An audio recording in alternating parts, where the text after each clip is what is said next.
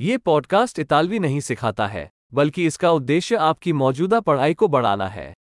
भाषा सीखने का एक प्रमुख घटक आपके मस्तिष्क को भारी मात्रा में भाषा के अधीन करना है और यही इस पॉडकास्ट का सरल लक्ष्य है।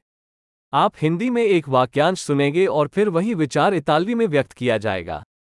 जितना हो सके इसे ज़ोर से दोहराएँ। चलो ये कोशिश करते हैं। मुझे इटालियन पसंद है। Adoro l'italiano.